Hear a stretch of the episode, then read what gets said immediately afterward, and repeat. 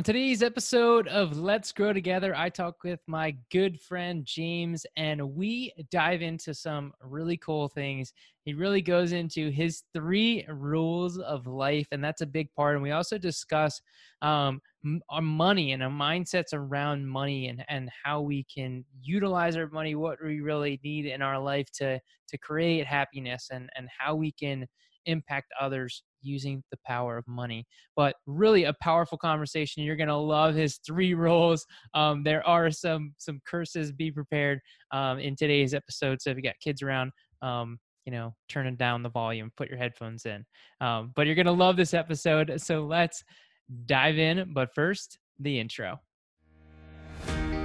Welcome to Let's Grow Together. My name is Nick Monatovis, motivational speaker and digital marketing strategist. And this podcast is all about helping you grow both in life and business.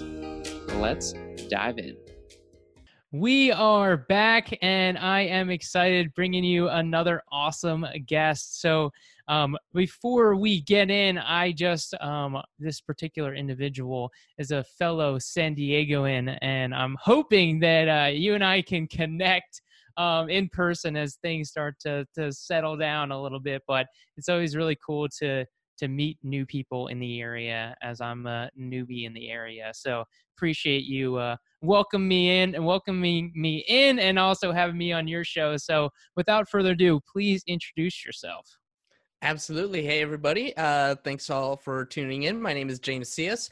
I am, I do a bunch of different things. First of all, I manage an insurance office. That's my main gig. But as far as where Nick and I met, he was a guest on my show, The Insurance Bro Show. So I have a podcast that's all about insurance, and Nick was kind enough to jump on and teach us about marketing and generating leads and doing all kinds of fun stuff.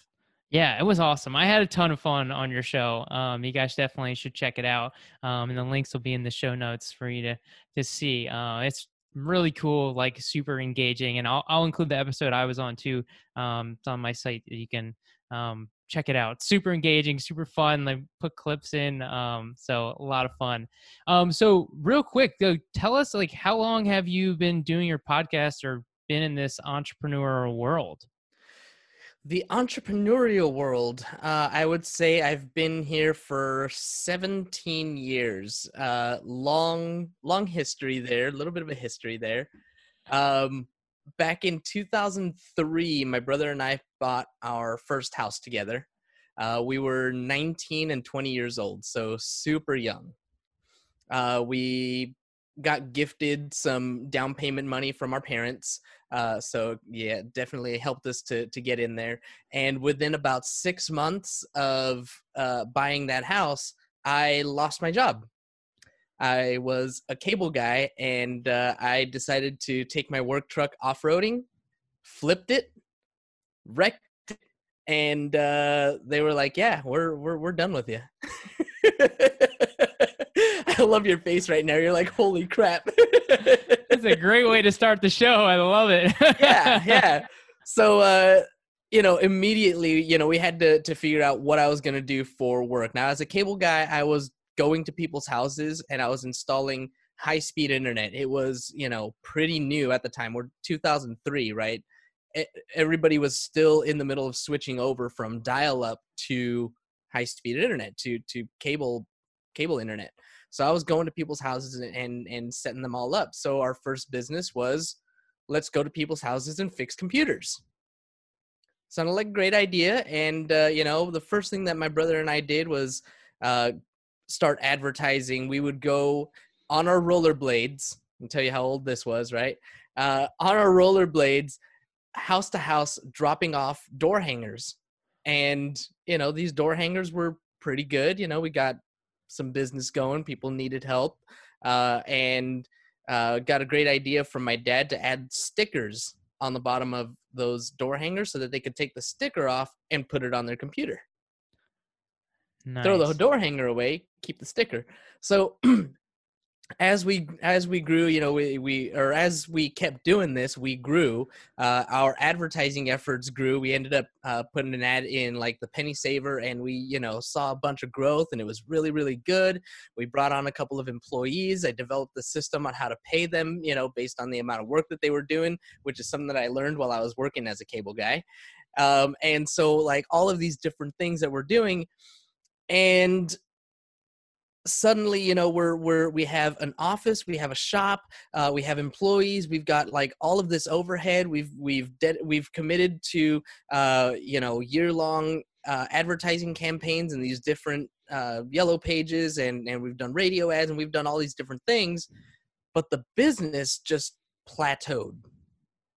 It just like, it hit as high as it was going to go, and we couldn't figure out how to get it to the next step, or I should say we weren't willing to put in the real work required to get it to that next step. We were 20 years old, 21 years old, you know, we were busy partying and having fun with our friends and, you know, doing all these things. We didn't really want to put in that extra effort. And so we saw that plateau, we saw it going on. And then I got my heart broken by a girl, and I was like, F this, I'm out, I'm joining the Navy. And I left my brother holding the bag. Oh my gosh. So this is all between 2003 and 2005 that all of this is happening. 2005 was when I, you know, signed some paperwork, and by January of 2006, I was on a bus headed to Chicago for boot camp. From 2006 to 2013 was the time that I spent in the Navy.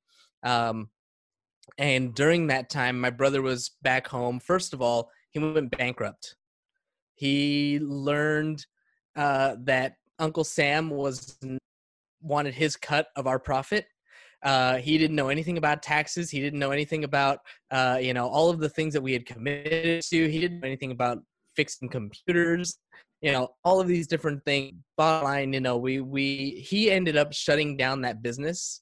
And through that process, he went broke. He went broke. Wow. Oh my gosh. So you're in the Navy when this is happening, and, yep. And he's just like, struggling this. Were you still talking with him? Was he telling you about this stuff, or are you pretty separated? We were pretty separated. You know, boot camp and A school, well, especially boot camp, like no cell phones, right? Like we couldn't communicate. The only way I could communicate was to write him a letter. And bastard never wrote me one back. No. I mean, I'm pretty sure I wrote him a letter. I don't even remember, but that's the only way to communicate for those 8 weeks. Then I go to Florida for my training school. That was another like 17 weeks or something like that. And I had my cell phone. So like we're talking, but you know, he's going through a bunch of different things, figuring things out. And like, you know, one thing I can say is that money did not like separate us. Money was not the thing that was going to end our relationship. You know, it can definitely be something, you know, when you mix money and family, that can be a huge issue. But for whatever reason, you know, my brother was like, whatever, it happens. We'll figure it out. And, you know, you're still my bro. Yeah. Oh my gosh. So this process happens. Okay. You know, you had the house with them. You know, you're going through all of this. What was the next step in you starting the business that you have now? Or was there another business in between? He had several businesses in between. He has built, he's done a lot of things. He did a video game truck. He started a cleaning company. He tried to stay with the computers thing and did a couple of things there that, you know, didn't totally work out. He did a lot of building businesses, building networks, keeping in touch with people that could help him later on. But me, I was just in the Navy, you know, sailing off into the world and, you know, doing all these things that I was doing over there. It wasn't until I got out of the Navy, I came back and, you know, through the story that I just told you, you understand that I have a little bit of like this guilty conscience, right? Conscience. My brother doesn't hold me to it, right? He's great. He doesn't hold me to it. But here I am like, nah, bro, I owe you. Like, I screwed you over. I 100% owe you. So when I came back from the Navy, I knew that he and I were going to do business together. My last year in the Navy, we bought another property together in Texas. It was a good cash flowing property that we, you know, just paid cash for. And it was really good, you know, like we were kind of like, okay, we're getting back into this, And then, you know, like I said, I came back and he had developed a network of business partners. And one of them owned the insurance training school here in San Diego to help people get licensed. So he's like, so what's your plan? I said, well, I'm going to go to school and the GI Bill and is going to pay me like a couple grand a month. So I'm not too worried about money. Like, that's it. He's like, okay, cool. We're starting an insurance agency. I said, we're doing what? So we're going to start an insurance agency. I said, oh, okay. All right. I owe you. This is what we're doing. Cool. So he puts me in touch with his business partner. I get in there, get licensed right away, starting school all at the same time. And within about 8 months, we came across an opportunity to buy a book of business. So an insurance agent that was with the company was like, I don't want to do insurance anymore. I'm going to go do something else. Does anybody want to take over? And we're like, yeah, sure, we'll do it. So we paid him some money, took over his office, and the learning curve right there, that's where it hockey sticked, man. That's where it really accelerated. I had to figure out a lot of things really fast. And through all of that process was actually where I learned what my strength is, which is developing systems, procedures, and processes. So the first thing I did when I got in there was write down, start to finish, how to write an insurance policy. You know, I ended up, it's now a 10-step process that I teach to all of my agents. So the 10 steps to writing insurance. And this is our baseline. This is our foundation. This is how we do everything. It builds from here. And then over the years, you know, started building it this way, made some mistakes, got smacked down. We almost lost everything. We had one company that we were working with that was like the biggest company that we had access to. And we ended up building a book of business that was worth about $3 million in premium.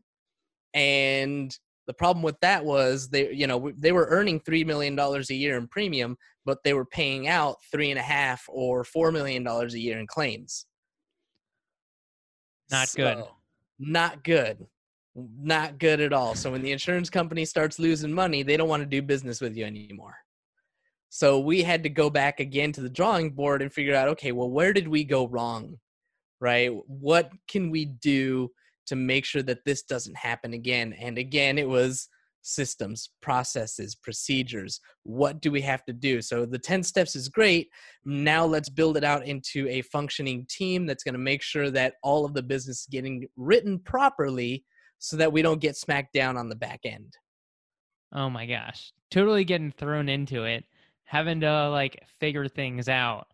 You know, how important is like that ability? I mean, because to me, that is an ability. You know, you were able to get thrown in this situation, have to figure it out, and then, you know, successful, and then also then getting thrown more curveballs, having to figure that out. Like, have you noticed a trend with this, like your skill set, not just in creating systems, but also in figuring things out? Go with the flow, man. Go with the flow. I don't know. I guess that's a skill. You know, I guess I look at it in this sense. You can do one of two things, right? You can fight against it, or you can accept what it is and figure out how to make it work. My brother will put it to you this way. He'll say, once you know the rules to the game, then you can master the game and be an expert, right? He'll tell the story about the first time we play Monopoly. You suck at Monopoly because you don't know what the rules are. You don't know what the game is, right? But by the 10th time you play and now you know the rules, you're going to be a lot better at it. I mean, Of course, it's all down to the dice and whatever, but still, you know the rules. You have a chance to win when you know the rules to the game. So it's the same kind of thing for me, like with life, you know, life is going to throw curveballs. Life is going to give us things that we don't expect. And, you know, during my years in the Navy, the first 2 years, I fought against the Navy.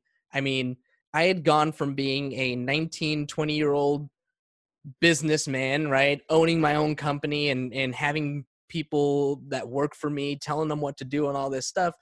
And I joined the Navy. I'm 22 years old. And I got this 19-year-old kid telling me what to do because he's been in the Navy for 3 years already, right? Or I'm sorry, 19 years old. He's 2 years. But still, like, he has more experience than me, you know? And so, like, I fought against all of it. I was like, no, nobody's going to tell me what to do. I'm my own boss. I'm whatever. The moment that I gave that up, the moment that I stopped fighting against it and just conformed and said, okay, these are the rules of the Navy. I need to follow these rules in order to excel, in order to get better, in order to have an easier life, right? All of a sudden, the Navy became the easiest job in the world. All you have to do is show up on time, have a squared away uniform, and do what you're told. That's all you got to do. If you can do those three things, like, you're golden. Do 10% more and you're like a top sailor. So simple, breaking it down. I love that. And, you know, you're talking about, like, the rules of life, you know, and playing the game, the rules of the game. Once you understand the game, then you can better play the game. And I love that aspect. Would you say that you have some core rules to the game of life now through the experiences that you've had? So I had three rules that have since changed. My three rules in my young adulthood. And I would say that I've kind of let go of these rules, even though they still apply. And mostly the reason why I've let go of them is because they're kind of pessimistic. And I don't want to live pessimistically, but my three rules, is it okay if I curse on your show? Sure. Yep. Absolutely. Sure. All right. So rule number one, fuck it all. It's easy. Like, rule number one is fuck it all. It like, nothing really matters. We are on a floating rock in the middle of space, trillions upon trillions of light years away from God knows what. Like, we're a tiny little speck. Like, it's really not that big a deal. Nothing is, right? So enjoy life, do what it goes on to rule number two, do what works until it doesn't work anymore. Right? It's like, this is fun. This is great. Oh, I don't like that anymore. You know what? I'm moving on to this, right? Navy was cool. Navy was fun for a few years, but you know what? That's not where I wanted my life to go. It worked, and now it doesn't work, so I'm moving on to something else. Yeah, I love it. Before we get into three, because I'm, you know, that's great. And I love, like, with two, it's so funny because that's something that's often fought, is like, something's not working and you just keep trying so hard, like, to make it work. And it ends up causing you more pain trying to force this thing that's not forcing. And it's just, I love that mentality. Like, that's not working. All right, well, let's not do that anymore, you know? I mean, and rule number three is simple. On to the next thing. That's it. Three simple rules. Fuck it all. Do what works until it don't work no more. On to the next thing. And like I said, it's a little pessimistic, right? It's got a little bit of a, what's the word that I'm looking for? It starts with the C. I'm not going to think of it. It always escapes me when I'm trying to figure it out. But yeah, I mean, I understand what you're saying. I don't know if it's an interesting concept that I don't know if I see it as fully pessimistic. Cynical. Yeah. Oh, cynical. There you go. That's the word. Well, it is, but to me, they're like action items. Mm-hmm. So, like, I don't see them as like negative action items. You know, there's certain levels where, like, this type of mentality and mindset can be super beneficial. Particularly the first one, which I do love, you know, because, so I don't know, have you ever read the book, The Subtle Art of Not Giving a Fuck? Yes. Yep. So that's, like, to me, like, that's like the book to read if you like tip number one. Yeah. you know? Absolutely. Yeah. 'Cause that's like exactly what that book is about. It's kind of just like, we need to stop caring so much about all these little things. Like, we worry about all these different things that come up in our life. Oh my God, this happened. Oh my gosh, this happened. And, you know, it's like, just like, fuck it all. It's fine. Just like, don't worry about it. To me, there is an optimistic aspect about that, because the way you're framing it is like, all right, well, screw everything. And when you screw everything, well, then everything's fine. Yeah. Yeah. It's, you take a lot of the weight, or I took a lot of the weight off of my shoulders with that rule. It's like, you know what? It doesn't really matter. Like, in the long run, in the big grand scheme of things, like one of my favorite books as a youngster was Don't Sweat the Small Stuff, and It's All Small Stuff. And one of the little tips in that book was, is this going to matter in 50 years?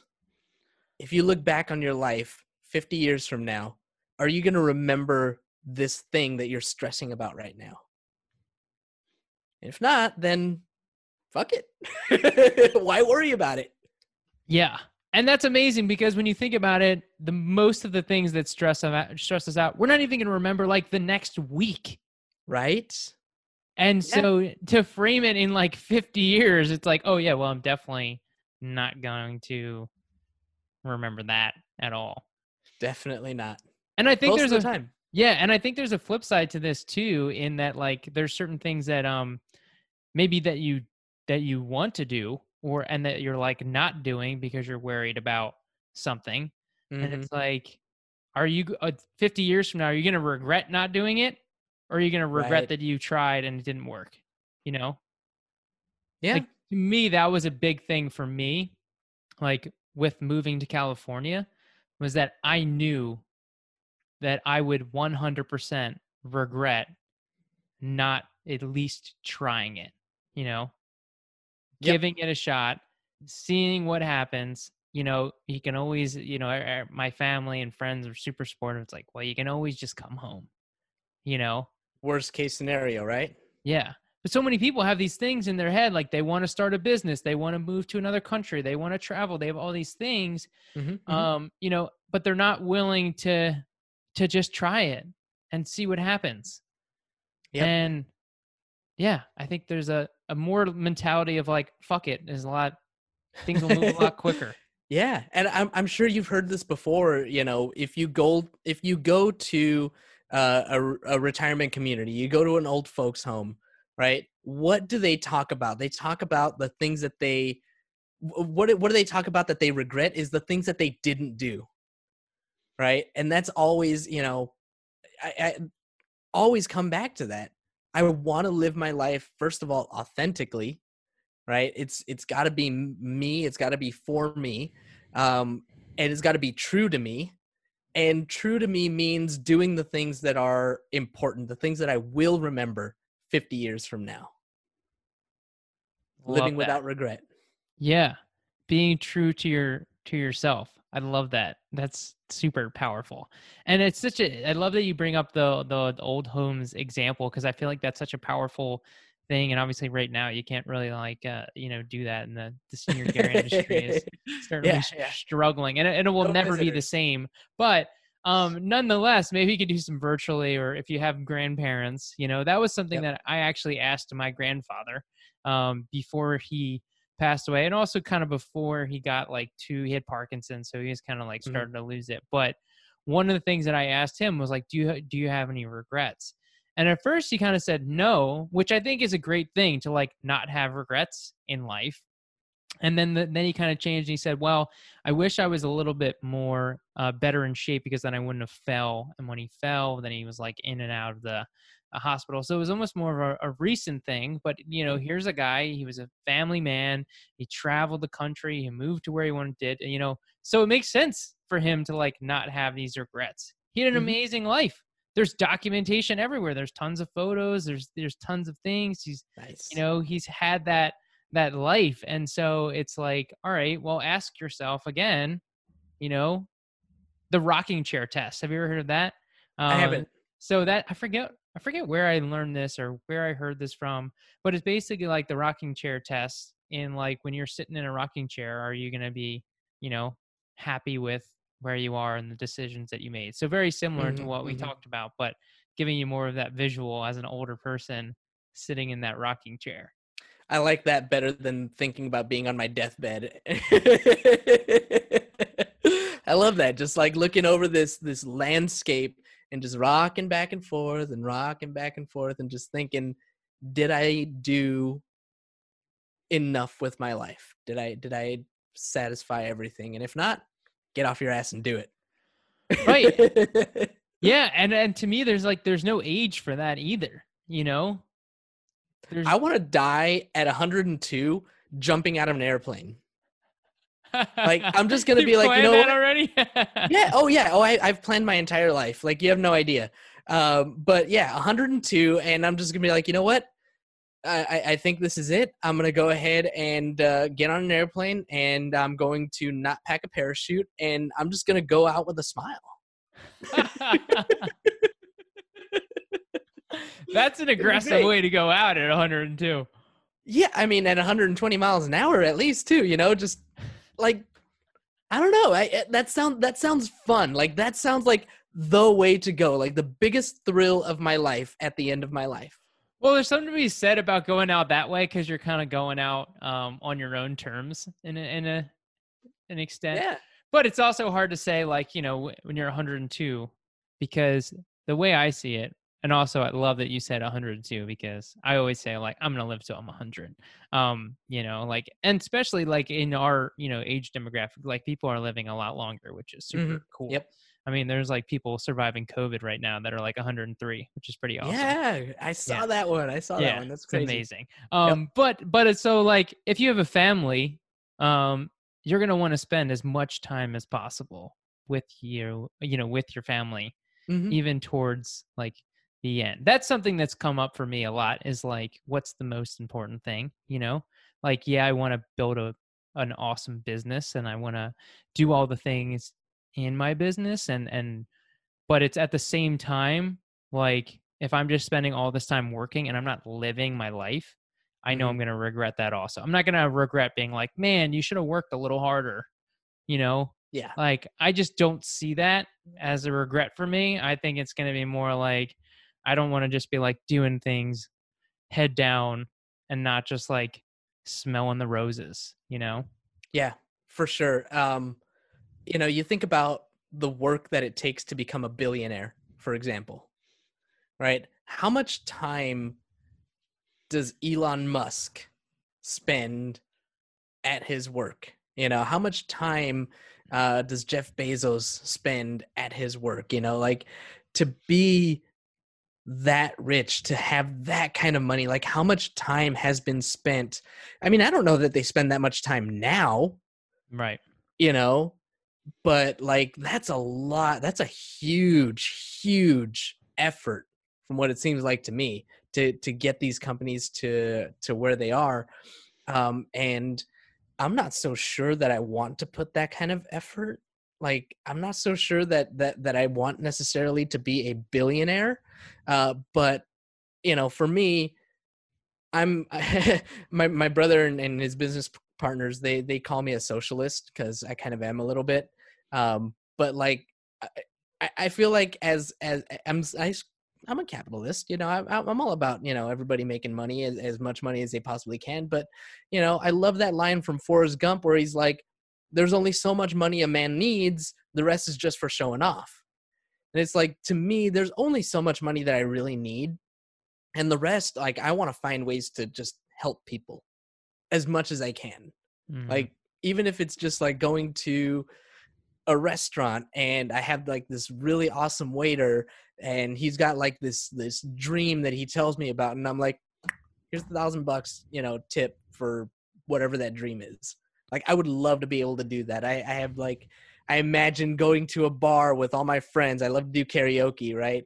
And like going to the karaoke bar and going to the bartender and be like, you see this table, like everybody over there? Okay, so they're not paying for any of their drinks tonight.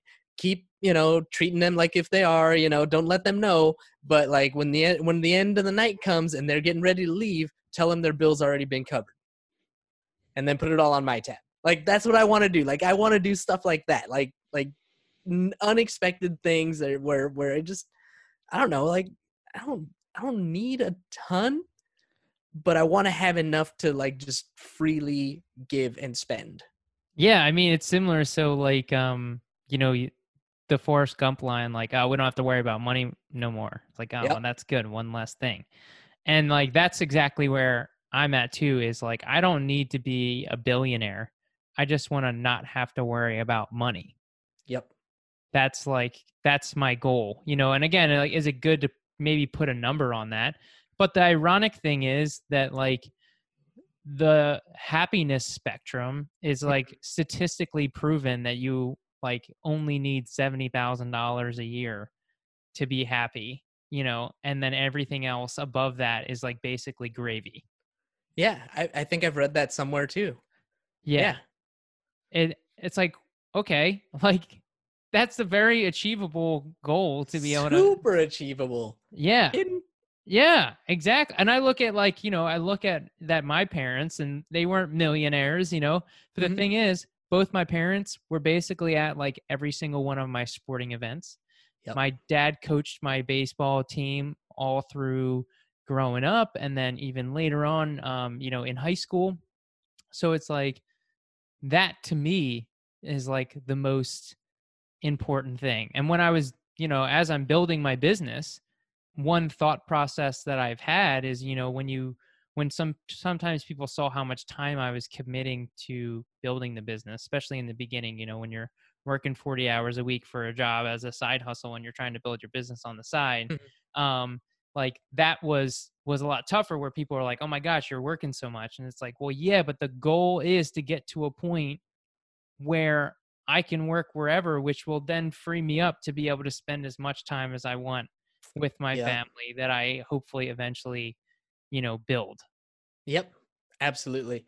I mean, that's the difference between building something where you're self-employed versus building an actual business, right? Like for me, it's always about building a business where I create jobs for people who want jobs. You know, if you're a person that wants to be employed, if you're a person who wants to earn a specific dollar amount per hour, like I want to create a system where you can earn a specific dollar amount per hour. But me, I don't want my income to be based on how much time I spend in the office. Like I want to be able to leave the office, leave my business, go travel. Like one of these days I want to hike the PCT. Right? Pacific Crest Trail. It's like a 3-month venture, three month adventure, right? If you do it, you know, the way that it's been done in the past. And I want to be able to disappear and do that. And then when I come back, my business is still functioning and maybe even better. Like once I got out of everybody's way. Yeah, because that's exactly it, you know, and I couldn't agree more, you know, in building a business is like when you are consistently trading time for money, then you don't have like the business that you're really seeking. You're just basically an employee in your own business. Mm-hmm. You know, I think that to me, and that's like, I love, you know, being in the business that I'm in with like courses and, you know, selling programs and helping people with education in their marketing, you know, there's a level of that aspect where you could just like make money in your sleep. You know, yeah. I was like, last week I was out on a golf course and just like my watch is going off with sales that I'm making. That's the dream, you know, like make money when you're not working. You know, it's such a powerful thing. Now, I do want to come back and circle back to something that you mentioned that I think is like even a bigger, more important message that you shared, which is like giving back and really being able to have that type of to money to give back. Because I've had the same thought. I actually have a goal to donate $100,000 to Children's Hospital of Philadelphia. Nice. And I think that like having something like that, you know, again, like being able to have $100,000 that you can just like give to a charity or an organization is incredible, you know? And the thing is like money can create impact. So there is a level, even though we've talked a lot about like, you don't need money, it's not that important, but there is a level too, is like, if you can build it in your business, you can create a greater impact by using money of what it is, which is a tool. Right. Yeah, no, it's absolutely true. So, you know, to that point, yeah, like I personally only need a certain level of income, right? And my number, by the way, is $30,000 a month, right? My brother and I, or I set that number. He copies me. He admits it now. We had that conversation this weekend. But $30,000 a month, which is only $360,000 a year. Like, what is it? The Biden tax plan that everybody's, you know, talking about. It's like, if you make over $400,000, then you got to worry about the Biden tax plan. Well, I want $30,000 a month. That's not even the $400,000 a year. So like, I'm still not going to be worried about the tax plan. But have you ever tried to spend $30,000 a month? Yeah, it's crazy to think about trying to spend that much money. So I actually played this game. I actually like created a spreadsheet and put $30,000 in this fake bank account. And then I paid all of my normal bills. And then I just went and like bought whatever I wanted.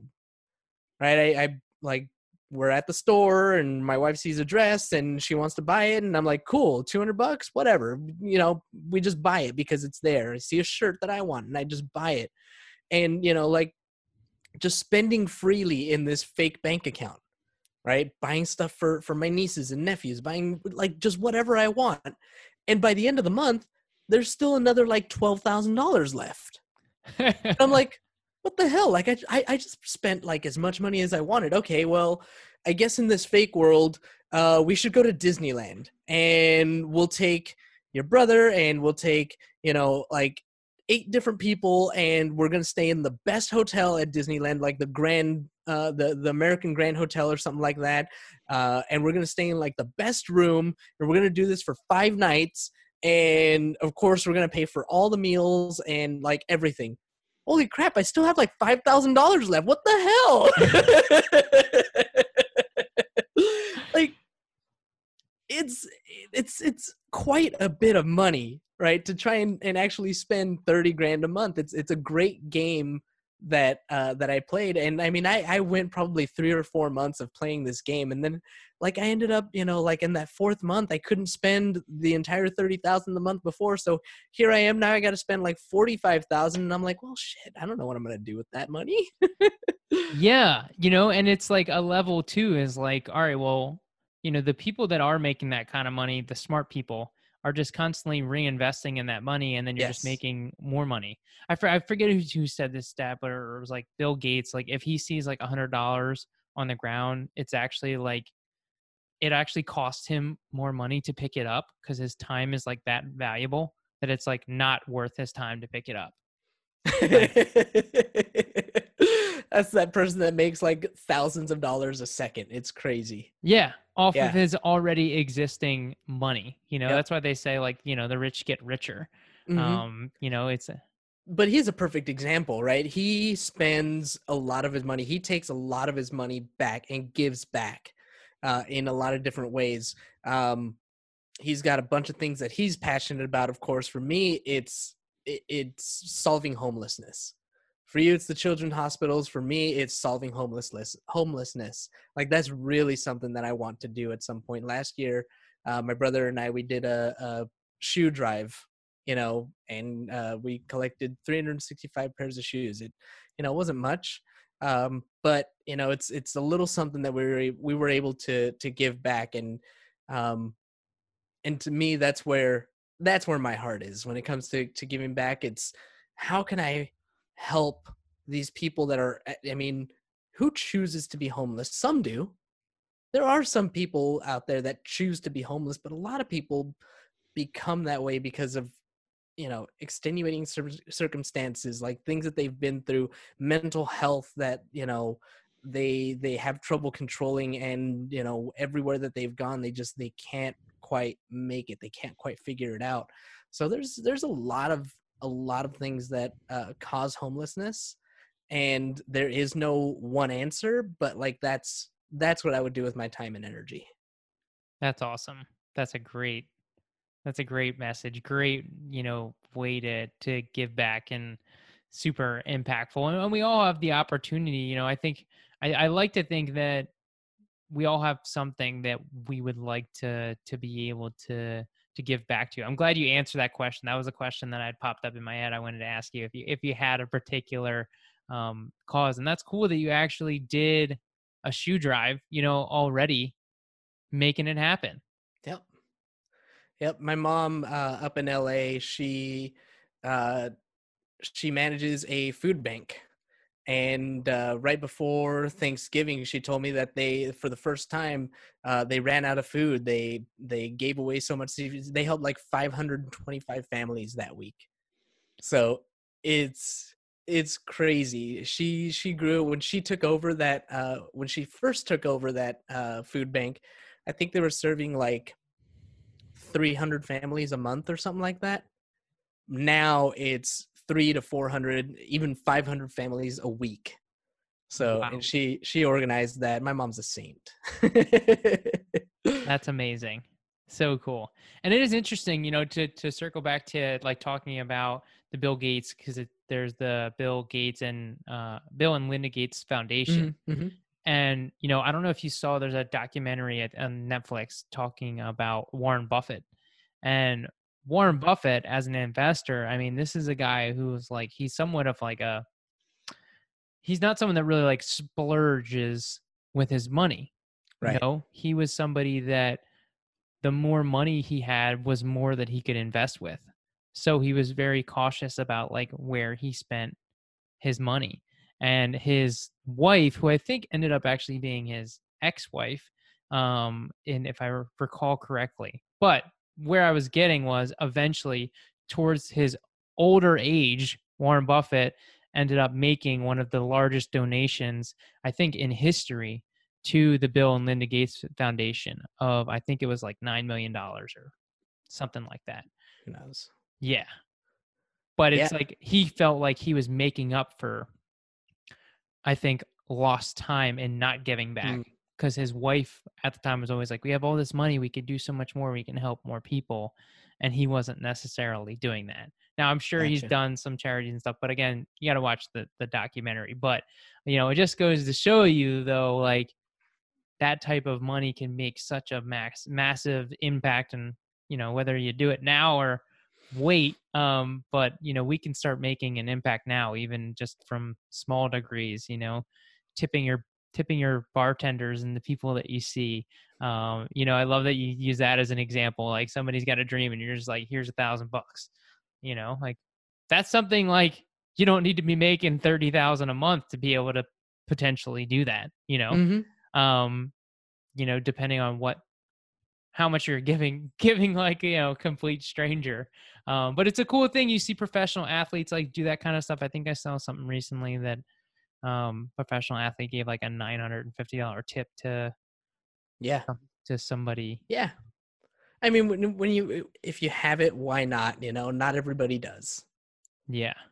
And I think a lot of times we often make like judgments about whether or not somebody needs something or this and that. And I'm bringing up this example in regards to like tips. Like, mm-hmm. So like the reason why I brought that up was because I was recently, I wanted to get my tires filled before I drove from Arizona to San Diego. And so my friend was like, oh, just go to this place. Like they give out free air, and he made a comment. He's like, I tip him $2 because, I'm nice like that. He's like joking, but again, it's like, it's a nice gesture, it takes the guy like 5 minutes to do. Yeah. So I get there and I'm pulling up and I'm like, all right, well, I open my wallet and I'm like, I don't have singles. And so then when I'm like pulling up, I'm like, is that an excuse? Like, really? Like you don't have singles to be able to tip somebody something. And so again, I made it a point. And again, it's like, I'm kind of explaining like my thought process because I was thinking about like not tipping him because I didn't have $2, but what a like lame excuse that is. And so I asked him, I was like, hey, do you got change? Like I got a 10. Do you have 5? And then he's like scrambling, you know, in his pockets trying to find like $5, and he's like dropping money, and he's like, oh, I think I got like, and I'm like, how much you got there? He's like, I got $4. I'm like, that's fine. You know, close enough. I'll take $4 back. You got a $6 tip. And he there's a certain energy like in his response of being like, thank you, sir. You know, like there was something different when you make that kind of gesture that you can even hear. And in my case, I almost like you feel that energy that he was appreciative of that gesture, even though like it was $6. Like that's like a sandwich. Yeah. We get caught up in our own minds and like how easily we can make an impact, you know, by doing small gestures like that. Yeah. I mean, I love this meme that I saw not too long ago. It's like, what it means to shop small business, and somebody posted, you know, they were selling something on Etsy or something like that, who knows, and somebody spent $50 to buy, you know, a collection of their goods, and you know they're like, oh my god, whoever just spent $50 on my Etsy stuff, thank you so much, that's my groceries for the week. Right? Like, what's $50 to me, you know, is so much more to somebody else. What's $6 to you could be so much more impactful for, you know, whoever that other person might be. So yeah, we just never know. We never know what kind of an impact we're having, but I think it all comes from, you know, doing things from the heart, doing things authentically, doing things that are true and good to you. Mm-hmm. Yeah. To each of us. Yeah. Yeah. And I think it's important that we don't like create stories around who we're giving to, and just give to give, you know? Yeah. And be selfish about it, because it feels good to give. It does feel good. It does feel good. And that's okay. It's okay that it feels good to give. Yeah. Like I felt good. I, you know, we gave him a $6. I was like, yeah, feel good. Yeah. You know, give him that $1,000 tip. I feel good. Yeah. He feels great. I feel good. Next time. I'll work my way up to that. Man, when I'm making $30,000 a month, like that's going to be like, I could do that once a day, and you know, that's how I'll spend my money. Yeah. But I don't go to a restaurant every day. So, you know, right. So yeah.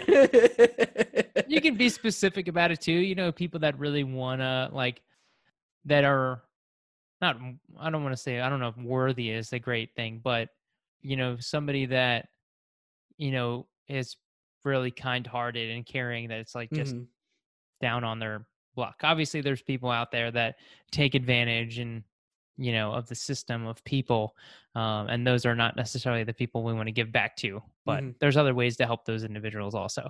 But I digress, you know, again, giving back, the powerful, powerful thing, and just such an important message, and great kind of theme, you know, in today's episode to talk about this. So I love that it kind of went in this direction.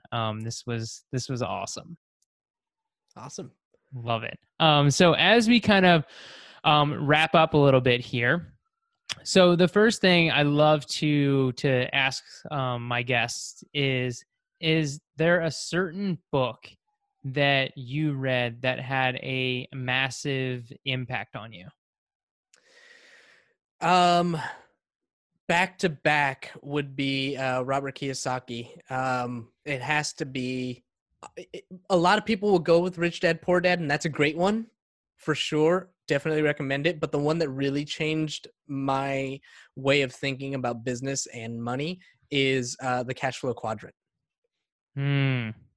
That was the one that showed me the difference between self-employed versus business owner. Yeah, there's a game, right? Cashflow, the board game. The game Cashflow, yep. There's a board game, yep. Yeah, Robert Kiyosaki is awesome. That was definitely a mind-blowing book when I read Rich Dad, Poor Dad, but I have not read back to back. So that's awesome. Yeah, check out Cashflow Quadrant. It's a good one. It's a good one. It's a little bit mind-blowing for sure. Love it. Awesome. And then lastly, what's the best way for somebody to get in touch with you, get a hold of you? Oh yeah, sure. If anybody would like to, get help with anything that I've talked about, First of all, I have a podcast, would love to have people on as a guest, would love to be a guest on your podcast. I have an insurance agency, so, you know, I've got a team of agents that can help you with insurance if you're here in California specifically. And all of that, the best way to get in touch with me is through any of my social media, which you can find me at Insurance Bro Show. Love it. Awesome. James, thank you so much for being here. I really appreciate your time. Yeah, man, it was a pleasure. It was a lot of fun. Thanks so much for having me, Nick. Awesome. And thank you all for listening. Have an amazing rest of your day or night, whenever you're listening. And remember, let's keep growing together. Wait, one more thing. I would first like to say thank you. Thank you for listening. And if you enjoyed this message, please take a moment to write a review. By writing a review, it helps people find this message and helps me help more people. And if you really, really liked it and you think this message could help someone else, take a screenshot, share it on Instagram, and please tag me at Nick J. Boni, NickJBoni, so I can show my appreciation for you. We can all win by helping each other grow. Thank you. Take care, and I'll talk to you soon.